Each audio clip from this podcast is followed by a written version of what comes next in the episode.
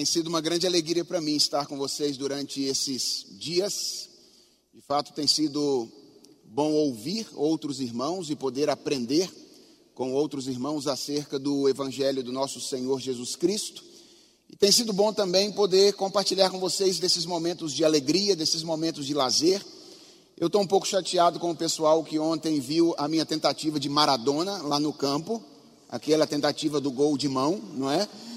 Pessoal é, flagrou de imediato, o pessoal tem uma visão muito boa, mas estou feliz com a oportunidade que vocês me deram de fazer um gol hoje à tarde, viu? Muito obrigado, porque a idade vai chegando e de fato nós começamos a ter um pouco mais de dificuldade para brincar com vocês. É difícil correr atrás de vocês, viu?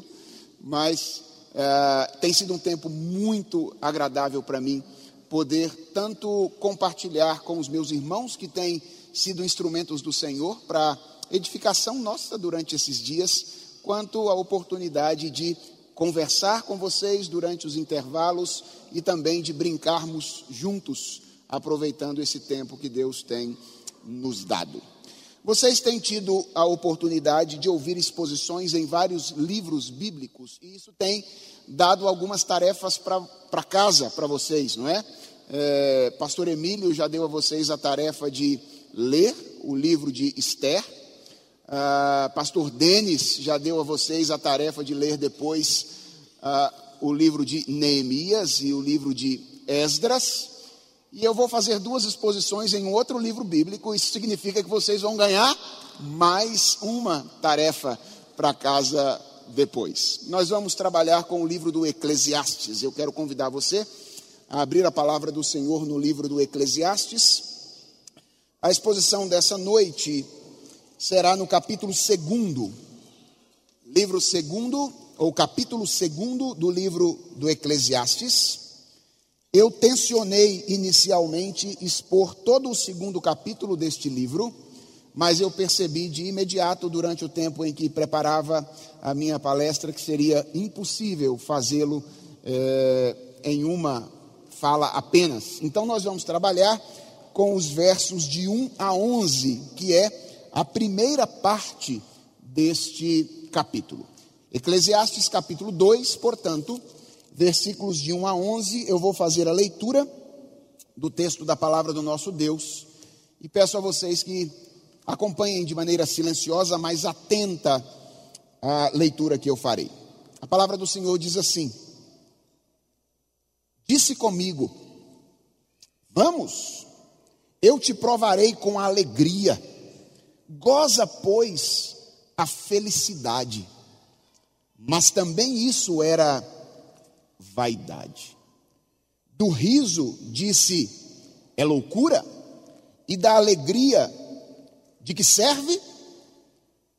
Resolvi no meu coração dar-me ao vinho, regendo-me, contudo, pela sabedoria, e entregar-me à loucura até ver o que melhor seria que fizessem os filhos dos homens debaixo do céu durante os poucos dias da sua vida.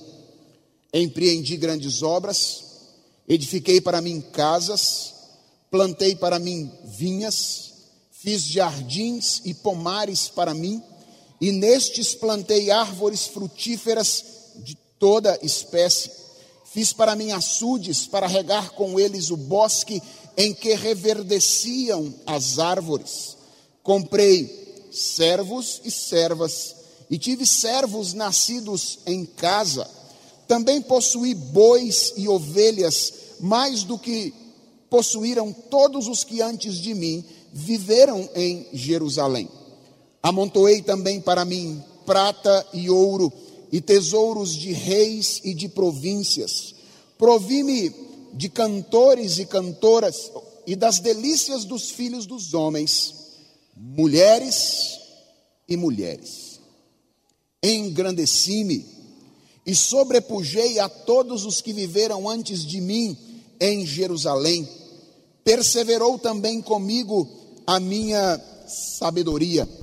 Tudo quanto desejaram os meus olhos, não lhes neguei nem privei o coração de alegria alguma, pois eu me alegrava com todas as minhas fadigas, e isso era a recompensa de todas elas. Considerei todas as obras que fizeram as minhas mãos, como também o trabalho que eu com fadigas havia feito. E eis que tudo era vaidade correr atrás do vento, e nenhum proveito havia debaixo do sol. Vamos falar com o Senhor mais uma vez? Senhor, o povo que está reunido aqui nesta noite é o teu povo. O servo que fala nesta noite é o teu servo. E a palavra que está aberta e acabou de ser lida é a tua palavra. Tudo isso aponta para a nossa dependência do Senhor neste momento. Nós precisamos de ti, porque nós queremos ouvir a tua voz. Na verdade, Senhor, mais do que isso, nós precisamos ouvir a tua voz. Porque a tua palavra nos diz que nós vi, não vivemos exclusivamente de pão, mas nós vivemos de toda a palavra que procede da boca do Senhor. Por isso nós queremos encarecidamente pedir ao Senhor que tu fales conosco nesta ocasião. Que tu nos des do alimento que provém da tua palavra, para que a nossa fé e a nossa esperança sejam fortificados no Senhor nesta noite. Abençoa o teu servo Abençoa o teu povo, para que nessa interação entre o servo que fala e os servos que ouvem, a voz do Senhor seja ouvida entre nós. É a oração que nós fazemos, em nome de Jesus. Amém. Irmão, salvo algumas raras exceções, nós não costumamos ouvir muitos sermões no livro do Eclesiastes. Existe uma razão para isso. O livro do Eclesiastes é um livro relativamente difícil. Às vezes, esse livro parece mais um tratado existencialista, escrito por um filósofo contemporâneo, do que propriamente um livro bíblico. Mas o que o Eclesiastes tem de difícil, ele também tem de interessante. Permita-me começar com uma visão geral, um quadro geral do livro do Eclesiastes. Começando pela palavra, o nome. Afinal de contas, o que significa isso? Eclesiastes vem de uma palavra hebraica que significa colecionar ou reunir. Alguns estudiosos acham que o nome do livro tem a ver com a maneira como o livro foi escrito, reunindo algumas experiências pessoais e algum conhecimento popular, popular para defender uma tese. Mas é mais provável que ele tenha mais a ver com a reunião de pessoas para ouvir um discurso. É por isso que a tradução mais comum de Eclesiastes, inclusive nas nossas versões em português, é o pregador, porque o livro é um grande sermão. Afinal de contas, quem foi que escreveu o livro do Eclesiastes? Na verdade, o livro é de autoria anônima. O livro não traz explicitamente o seu autor, mas existem muitos indícios de que se trata de Salomão. E eu vou assumir isso durante as minhas duas exposições, tanto hoje quanto amanhã. A suspeita de muitos estudiosos é de que Salomão tenha sido ou tenha escrito esse livro como uma espécie de reflexão de maturidade. Dos livros bíblicos que são atribuídos a Salomão, Cantares expressa o romantismo da juventude de Salomão. Provérbios organiza os desafios da vida adulta de Salomão. E Eclesiastes revela a sabedoria da velhice, a sabedoria da maturidade de Salomão. Qual é o conteúdo do Eclesiastes? O Eclesiastes nada mais é do que uma reflexão existencial altamente realista. A ideia de Salomão no livro do Eclesiastes é encarar os mais variados fatos da existência humana sem quaisquer eufemismos, sem quaisquer atenuações, com a finalidade de responder àquela pergunta que todos nós precisamos responder em algum momento da nossa vida: qual é o sentido da existência? A única condição para Salomão é que os fatos analisados estejam debaixo do sol. Aliás, essa é uma expressão chave do livro de Eclesiastes que mostra, dentre outras coisas, a abrangência do objeto de análise de Salomão aqui neste livro. Ele quer analisar a vida, toda a vida, sem nenhum trocadilho, a vida como ela qual é a conclusão do Eclesiastes? Basicamente, a conclusão do Eclesiastes é, de, é a de que a vida não tem sentido. Bem, não é bem isso. Na verdade, a conclusão é de que a vida tem sentido. Nós até percebemos de alguma forma o sentido da vida, mas quando nós tentamos capturar o sentido da vida, agarrar o sentido da vida, ele como que escorrega por entre os nossos dedos. O livro se utiliza de duas expressões com frequência para mostrar isso. A primeira expressão é: tudo é vaidade. Essa é a primeira expressão. E vaidade no Eclesiastes não tem a ver diretamente com aquela preocupação com a aparência que é mais comum entre as mulheres. Vaidade no Eclesiastes tem a ver com a qualidade de ser vão com a qualidade de ser vazio, passageiro, inútil. Depois, quando você for fazer o exercício de ler o livro, você vai perceber que, na verdade, quase todo o livro de Eclesiastes está colocado entre dois parênteses que são um superlativo dessa expressão. Tanto o versículo 2 do capítulo 1, bem no comecinho do livro, quanto o versículo 8 de capítulo, do capítulo 12, bem no finalzinho do livro, deixando de fora apenas a conclusão do Eclesiastes, dizem: vaidade de vaidades, diz o pregador. Tudo é vaidade. Então, essa é a primeira expressão usada pelo Eclesiastes para revelar a sua conclusão. A segunda é a expressão correr atrás do vento.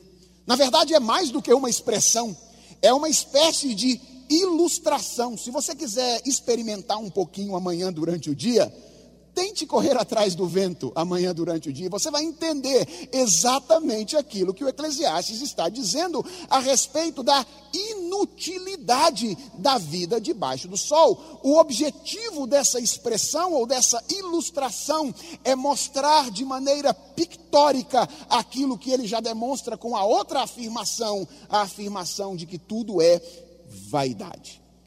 E qual é o grande objetivo de Salomão ao fazer esta análise do livro e apresentar esta conclusão? De imediato, o Eclesiastes pode até parecer um livro meio pessimista, um livro meio down, um livro meio deprimente. Mas isso não é verdade. O livro do Eclesiastes tem um propósito apologético. O livro do Eclesiastes tem um propósito indiretamente evangelístico. Aquela expressão que eu já mencionei, debaixo do sol, que aparece cerca de 30 vezes durante o livro do Eclesiastes, não revela apenas a abrangência do objeto de pesquisa de Salomão, revela também a visão de mundo, a cosmovisão que é assumida por ele durante esta análise.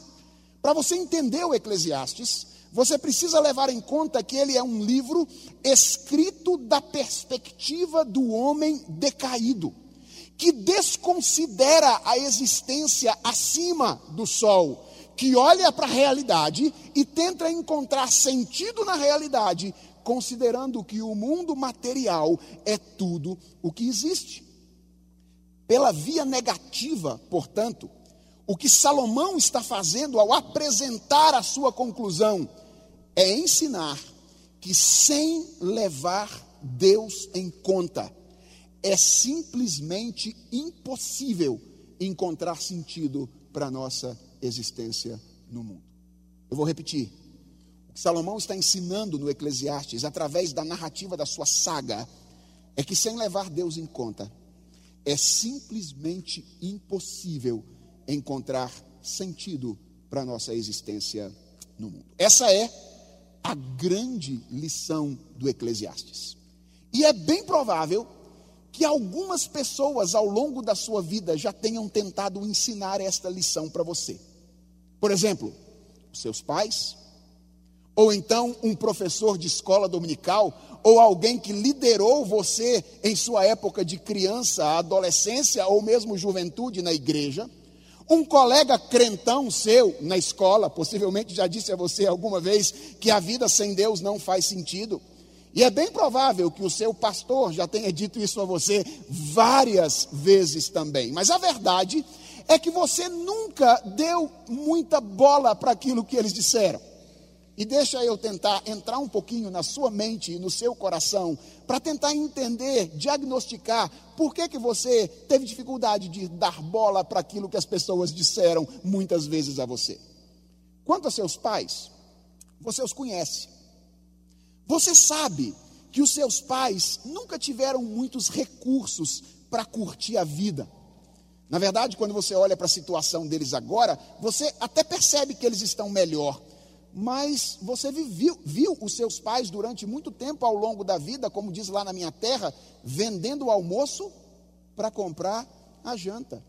Daí você olha para essa situação e diz mais ou menos o seguinte: é fácil dizer que a vida não tem sentido quando a gente não tem condições de curtir a vida.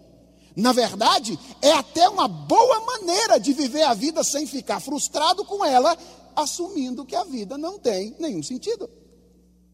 Você também conhece o seu professor de escola dominical, ou então o líder de crianças, adolescentes e jovens na sua igreja. Você sabe que eles sempre estiveram lá. E você sabe que o que a igreja sempre esperou deles foi exatamente isso: que eles tivessem um discurso capaz de segurar a galera que está doida para sair da igreja lá dentro. Então você pensa, esses caras só estavam dizendo aquilo que as pessoas queriam ouvir. Ou então, eles só estavam reproduzindo um discurso que eles ouviram durante a sua vida toda.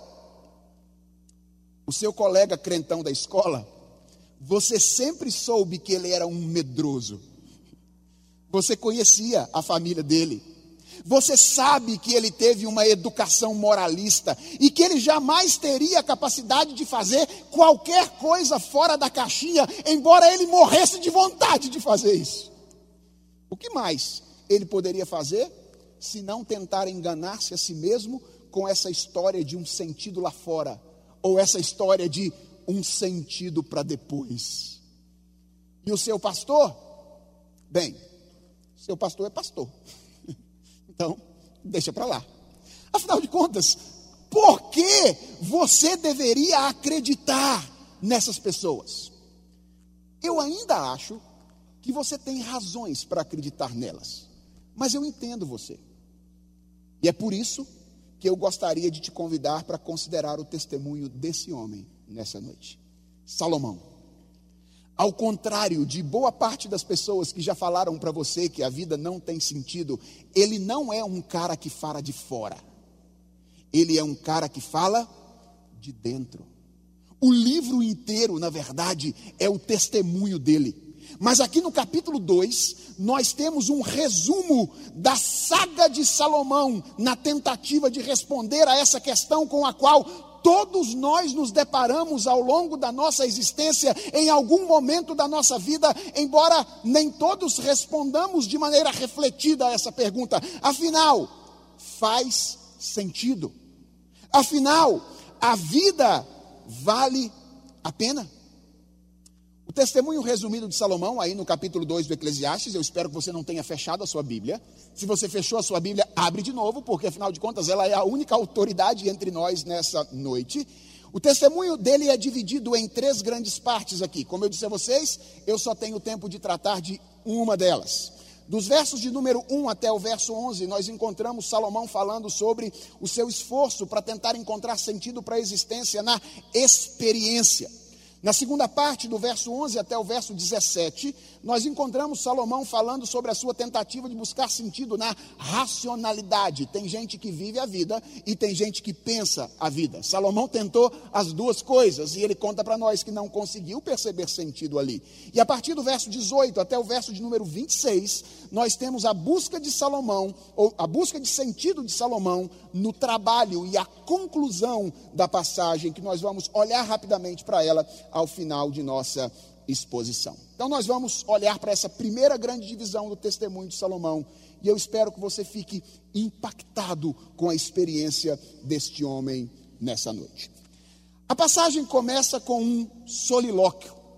Se você não sabe o que é isso, é um estilo literário, na verdade, é uma conversa de Salomão consigo mesmo. A Bíblia está cheia de solilóquios. Por exemplo, por que estás abatida, ó minha alma, espera em Deus. Isso é um solilóquio, é a conversa do homem consigo mesmo. O texto começa com uma conversa de Salomão consigo mesmo, na qual ele diz: Vamos, eu te provarei com a alegria, goza, pois, a felicidade. O que nós encontramos aqui nessas palavras iniciais é a declaração das intenções de Salomão. O que é que ele pretende fazer? E existem duas palavras-chave aqui. A primeira é a palavra provar, que indica que a disposição inicial de Salomão é a de realizar um experimento. Ele é um cara corajoso. Ele quer experimentar as coisas, ele quer verificar se ele consegue descobrir qual é o sentido da vida, se lançando nas experiências que a vida pode oferecer. A segunda palavra-chave é a palavra alegria, que ensina ou indica mais especificamente o tipo de coisa que Salomão quer experimentar, os prazeres da vida, aquelas coisas que podem produzir sensações agradáveis em nós. O que o solilóquio de Salomão revela é que a saga deste homem do passado começa pelos caminhos do hedonismo, que é a tentativa de encontrar a resposta para a existência na experiência dos prazeres. Irmãos, é muito importante perceber isso, porque geralmente, quando nós saímos para curtir a vida, nós temos a ideia de que nós estamos fazendo uma coisa nova. Nós temos a ideia de que nós estamos fazendo alguma coisa que ninguém nunca mais fez ou nunca antes fez. O homem contemporâneo, de modo geral, tem essa ideia a seu respeito. Ele olha para si como se ele estivesse fazendo coisas nunca dantes feitas na história da humanidade. Mas o que o relato de Salomão nos mostra é que não há nenhuma novidade no hedonismo. Nós não somos nem um pouco inovadores quando nós imaginamos que vamos encontrar sentido para a existência nos entregando aos prazeres da vida, porque mesmo antes dos filósofos epicureus, que viveram no século V antes de Cristo, que são normalmente reputados como os primeiros hedonistas da história, aqui está um homem chamado Salomão, que procurou sem sucesso encontrar o sentido da vida na experiência dos prazeres. A partir dessas palavras iniciais, o texto começa a apresentar a lista das diversas experiências vividas por Salomão ao longo da sua tentativa. Phil Ryken, que é um dos comentaristas do Eclesiastes, entende que a lista de Salomão, aqui no capítulo 2, começa pela diversão ou pela comédia. Essa é a maneira como Phil Ryken interpreta a palavra riso aí no verso de número 2, quando Salomão diz: Do riso, disse, é loucura, e da alegria disso, disse, do que serve? E não é absurdo concordar com Phil Ryken. Sabe por quê? Inconscientemente, o riso, a diversão, a comédia é uma das coisas em que nós mais confiamos na nossa busca pelo sentido da existência. Nós frequentemente nos servimos da comédia, nos servimos da diversão, nos servimos do, risco, do riso como uma espécie de anestésico para o tédio que nos acomete quando nós percebemos que não existe absolutamente nada novo debaixo do céu. Que atire a primeira pedra aquele que nunca falou consigo mesmo em um momento de tensão. Calma, você só precisa rir um pouco. Como se tudo o que nós precisássemos para preencher o vazio que nos incomoda fosse um happy hour com os amigos, uma boa apresentação de stand-up, um filme de comédia no cinema, ou então alguns vídeos engraçados no YouTube. Diversão, comédia, riso foi a primeira coisa que Salomão tentou para preencher o vazio da sua existência. E sabe qual foi a sua conclusão, expressa ainda no verso número 2? Foi a de que essas coisas não passam de prazer inútil, quando o que está em jogo é o sentido da existência. Quando o que está em jogo é a verdadeira realização. Então diz o texto que Salomão aprofunda os seus esforços e se movimenta de uma experiência mais afetiva para uma experiência mais química, da diversão para o vinho. Afinal de contas, se a liberação de endorfina causada pelo riso não é suficiente, talvez a alteração de consciência causada pelo álcool possa dar alguma resposta. É o que muita gente pensa, e foi o que Salomão resolveu experimentar. Calma, calma. Eu sei, você já está doido para crucificar Salomão, não é?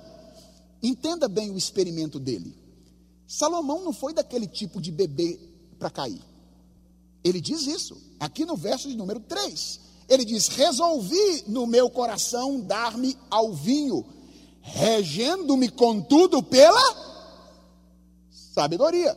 Salomão não foi daqueles que bebia para cair, porque esse tipo de experiência da bebida todo mundo sabe que é uma experiência ruim.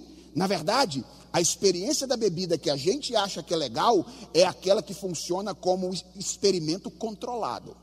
Que podem ser basicamente duas: aquela na qual você se torna um apreciador técnico, um sommelier, ou um mestre cervejeiro, ou então aquela na qual você bebe moderadamente o suficiente para se encher de coragem para fazer o que você não faria em situações normais, mas sem perder a consciência para se deliciar com a memória em tempos posteriores. E parece que Salomão era mais dessa segunda categoria. Porque ele afirma de maneira muito clara aqui no verso 3 que ele se deu ao vinho, se entregou ao vinho, fazendo duas coisas ao mesmo tempo: regendo-se pela sabedoria e entregando-se à loucura. Ele estava controlando o experimento. Ele era daqueles que bebia moderadamente só para criar coragem para fazer algumas coisas que ele não tinha coragem para fazer se ele não tivesse bêbado, mas para lembrar de tudo depois de se deliciar com a memória. Ele não era daqueles caras que bebia para cair. Mas ao que parece, isso também se mostrou insuficiente para o homem Salomão. Então, ele resolve experimentar alguma coisa mais duradoura e, quiçá, uma coisa mais nobre, um estilo de vida possibilitado por suas grandes conquistas e suas grandes realizações. Perceba, a partir do verso de número 4 do capítulo 2 de Eclesiastes, há uma mudança no discurso de Salomão.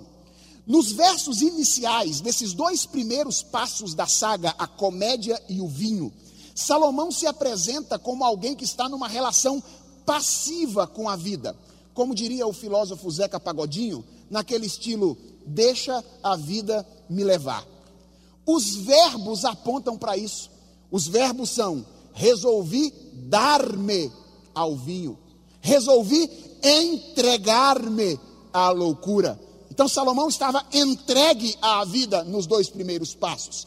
A partir do verso 4, ele se apresenta numa relação mais ativa com a existência, como alguém que ao invés de ser levado pela vida, passa a governar a sua própria vida. E todos os verbos nos ajudam de novo. Os verbos são empreendi, edifiquei, plantei, fiz, comprei, amontoei, provi, engrandeci. Primeiro Salomão começa tentando, deixa a vida me levar. Percebe que não tem sentido. E aí então ele começa a levar a vida, ele ser o senhor de alguma forma da sua própria existência. Mas no fim das contas, a expectativa de Salomão continua depositada em um estilo de vida regado aos prazeres que incluem uma série de coisas. Olha para o texto. Primeiro, propriedades. Salomão desfrutou de bons lugares, casas, vinhas, jardins, pomares, açudes, bosque. E tem dois detalhes que me chamam a atenção na maneira como Salomão descreve essas coisas aqui. Primeiro, o plural. Salomão não fala só de uma casa, ele fala de casas. Ele, fala, ele não fala só de uma vinha, ele fala de vinhas, talvez de uvas diferentes para fazer vinhos diferentes. Ele não fala só de um jardim, ele fala de jardins. Tudo isso aponta para a grandeza das conquistas de Salomão. E a segunda coisa é a ênfase na primeira pessoa.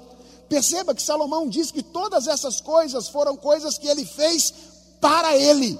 Por que, que isso é importante? Porque Salomão foi rei de Israel. Mas aqui Salomão não está descrevendo as suas conquistas públicas. Aqui ele está descrevendo as suas conquistas individuais, as suas conquistas pessoais.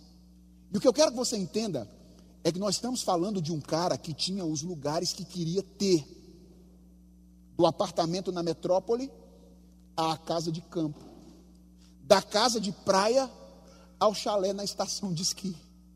Ele comprou todos os lugares que ele queria comprar. Óbvio, para manter esse monte de lugares, ele precisava de servos. E ele diz que a casa dele estava cheia de servos e de servas. E ele teve inclusive servos que nasceram na sua própria casa.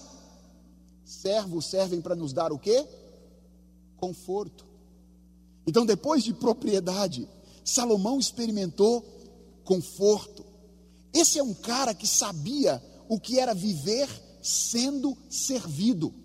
Um cara que pôde vivenciar o grande sonho de viver sem precisar trabalhar, ou pelo menos sem ter que fazer o trabalho sujo que ele não queria fazer porque ele tinha muita gente que fazia aquilo que ele mandava que as pessoas fizessem. Então Salomão experimentou em primeiro lugar muitas propriedades. Salomão experimentou em segundo lugar conforto. Depois o texto fala de riquezas. O verso 7 fala de bois e ovelhas. O verso 8 fala de prata e ouro. Salomão foi um homem rico. Amanhã cedo eu vou falar um pouco mais a respeito das riquezas das quais Salomão desfrutou. Mas se ele vivesse hoje, certamente Salomão estamparia as capas daquelas revistas que costumam trazer reportagens sobre os donos das maiores fortunas do mundo. Aliás, no relato que ele faz aqui, ele enfatiza o tamanho da sua riqueza usando a mesma estratégia dessas reportagens, que é a estratégia da comparação. Veja no verso 7. Ele diz: Eu tive bois e ovelhas mais do que possuíram todos os que antes de mim viveram em Jerusalém. Essa comparação está aqui para mostrar o tamanho da riqueza dele. Ele vai dizer no verso número 8 que ele teve pratas e ouros que vieram de tesouros de reis e tesouros de outras províncias. Nós estamos falando de um homem que teve muito dinheiro, que desfrutou de um poder de compra que poucas pessoas desfrutaram ao longo da sua vida. Poder de compra que pôde comprar uma das coisas que eram mais difíceis de serem experimentadas naquela época: arte, cultura. Nós estamos acostumados a pegar o nosso celular, entrar no Spotify, dar um play e ouvir música. Mas isso não era assim naquela época. Ou você tinha alguém que fazia música para você, como nós teremos o privilégio de ouvir o projeto Sola daqui a pouco, ou você não tinha o privilégio de ouvir música. Você não tinha o privilégio de desfrutar de arte, desfrutar de cultura. Salomão diz que na sua casa tinha cantores cantoras. Você já imaginou o que seria contratar o seu cantor favorito para sua festa de aniversário? Já imaginou o que seria isso? Salomão não precisava fazer isso. Ele tinha mais do que isso, ele os tinha em sua casa, à sua disposição, pelo tempo que lhe fosse necessário. E da arte, o texto pula para o sexo. Salomão diz que além de cantores e cantoras das delícias dos homens, ele teve mulheres e mulheres. Chuta quantas? Chuta quantas? O livro dos reis fala em 700 mulheres e princesas e 300 concubinas. Sabe o que isso significa? Significa que se Salomão se relacionasse sexualmente todos os dias, apenas com as mulheres com as quais ele já tinha algum vínculo, sem repetir nenhuma, ele teria uma mulher diferente a cada dia por um período de três anos. De três em três anos, Salomão voltaria a ter a mesma mulher em uma experiência sexual. Poucos homens conheceram tantas mulheres quanto Salomão. E o que, que tudo isso deu para ele? Reconhecimento. Olha o que diz o verso 9: Engrandeci-me e sobrepujei a todos os que viveram antes de mim em Jerusalém. Você se impressiona com 100 curtidas no Facebook? Você se impressiona com 50 compartilhamentos lá no Instagram? Você se impressiona com essas coisas? Salomão foi um homem que desfrutou de muita popularidade. Tudo o que ele publicava as pessoas curtiam. E não teve ninguém que já teve mais visualizações no YouTube do que Salomão. Irmãos, a maneira como Derek Kidner descreve o que Salomão fez é simplesmente sensacional. Esse comentarista diz que Salomão criou um mundo dentro do mundo. Um mundo multiforme, harmonioso e exótico um jardim do Éden secular, cheio de prazeres civilizados e não civilizados, onde não existia fruto proibido, nem um. E Salomão concordaria com ele. Afinal, no verso 10 do texto com o qual nós estamos trabalhando, ele faz uma declaração que eu acredito poucos, poucos de nós poderia fazer, talvez mais por falta de condições do que de desejo. Salomão diz assim: Tudo quanto desejaram os meus olhos, não lhes neguei. Tudo que os meus olhos quiseram, nem privei o coração de alegria alguma. Tudo o que eu quis experimentar, de Salomão, eu experimentei. Você pode fazer essa afirmação? Talvez você quisesse fazer essa afirmação. Mas por falta de condições, poucas pessoas no mundo podem fazer essa afirmação. Mas Salomão a faz. Tudo desejaram os meus olhos, não.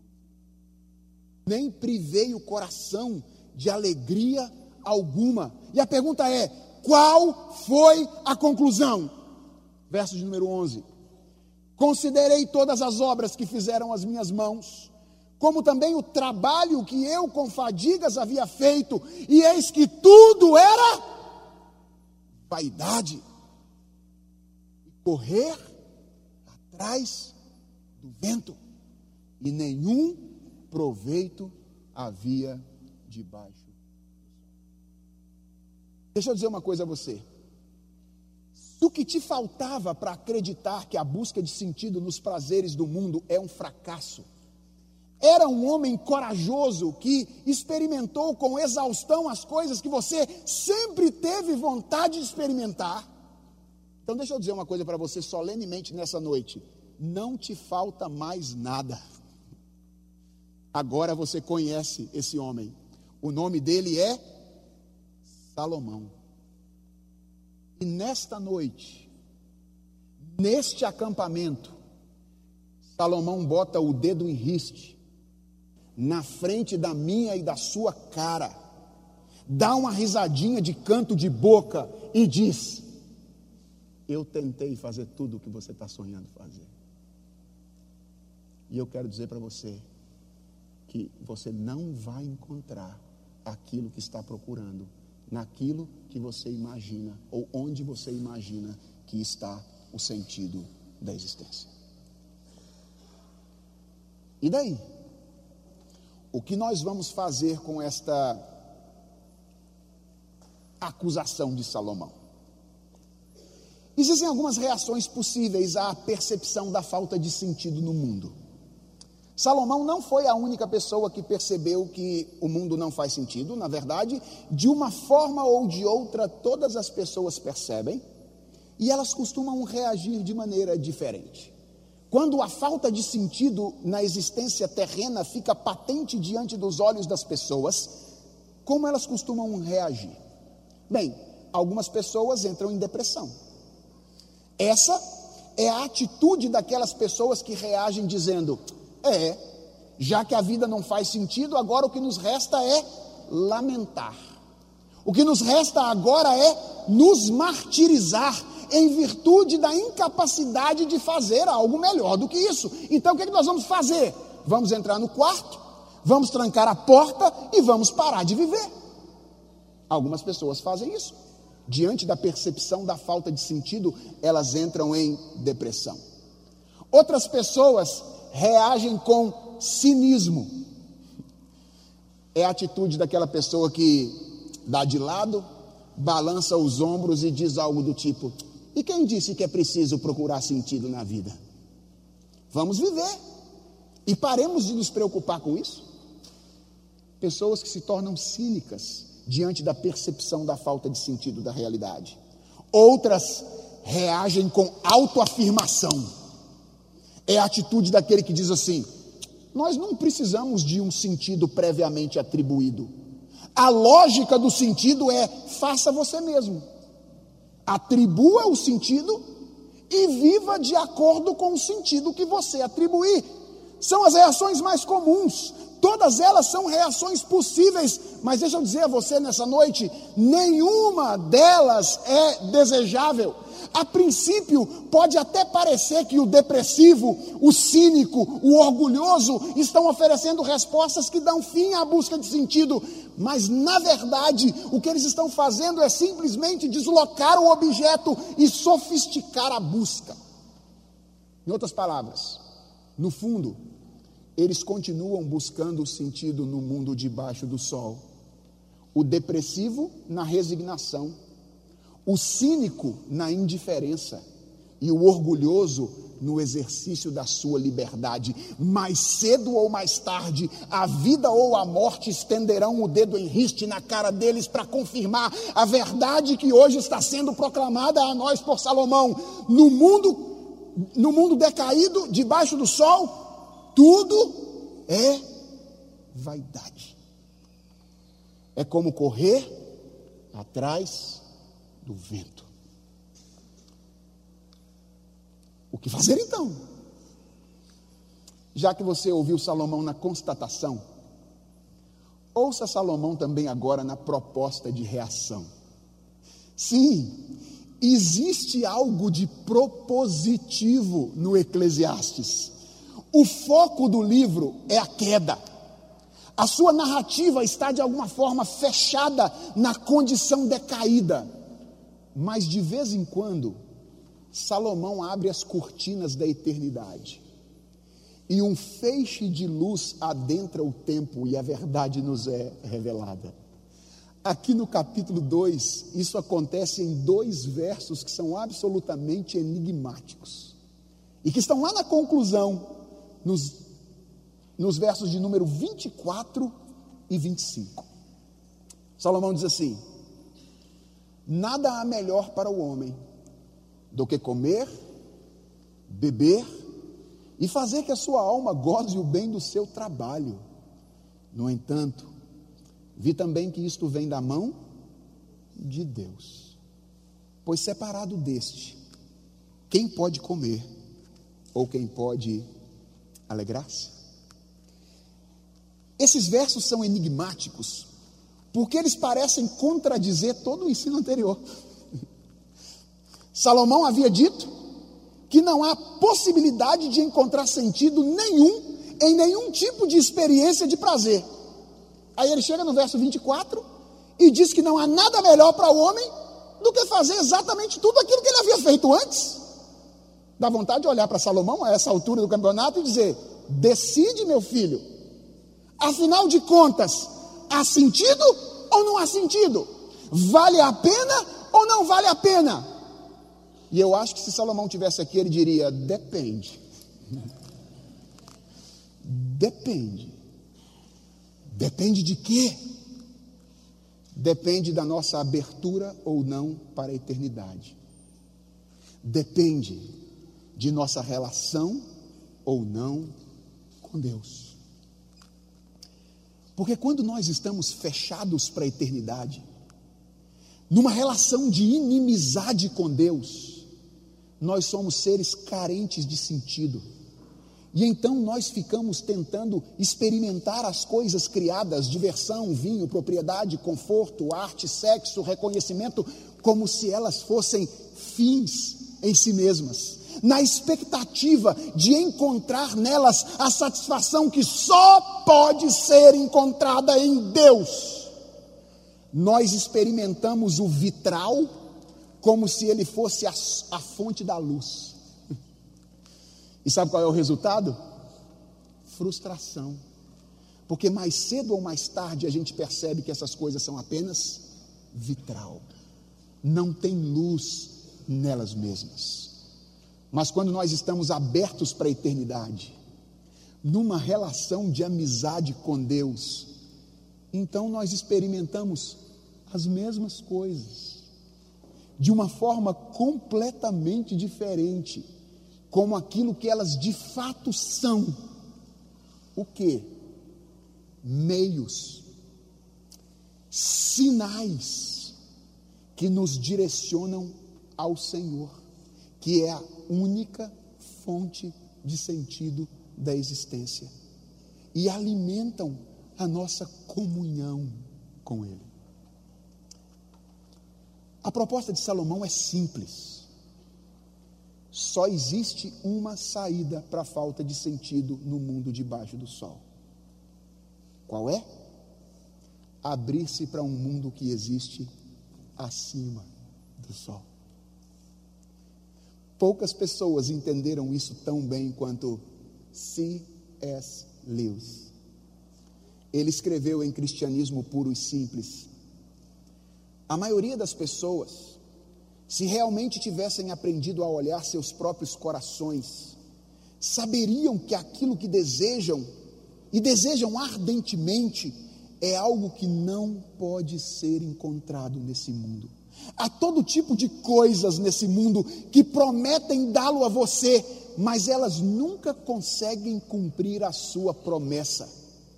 E se eu descubro em mim um desejo que nenhuma experiência deste mundo pode satisfazer, a explicação mais provável é a de que fui criado para um outro mundo. O fato de que nenhum dos prazeres terrenos satisfaz esse desejo, diz Lewis, não prova que o universo é uma enganação. Provavelmente, esses prazeres não existam para satisfazer esse desejo, mas só para despertá-lo e sugerir a verdadeira fonte da satisfação dele. Só existe uma saída. Só existe uma forma de experimentar sentido, significado e verdadeira realização vivendo no mundo no qual nós vivemos, nos abrindo para o mundo acima do sol. E como é que isso acontece? Essa abertura para o mundo de cima só pode acontecer por meio de um encontro com Jesus Cristo.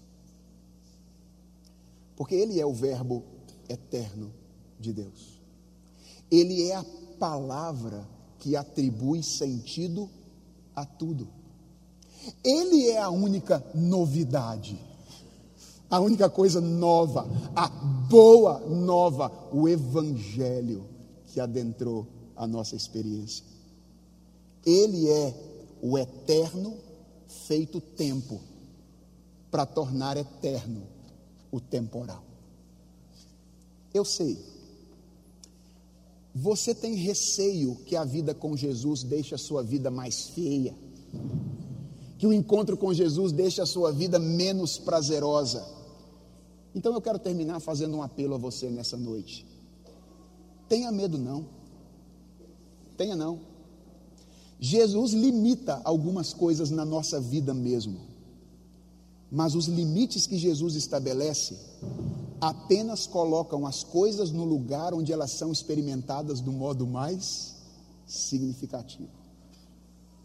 Se você se encontrar com Jesus Cristo e se abrir para a eternidade, você vai morrer de tanto viver. Experimenta, vai. Experimenta. Se você ouviu a voz de Jesus Cristo hoje, talvez seja o dia de encontrar-se com Ele, abrir-se para a eternidade e viver de maneira muito mais significativa do que você tem tentado viver até aqui.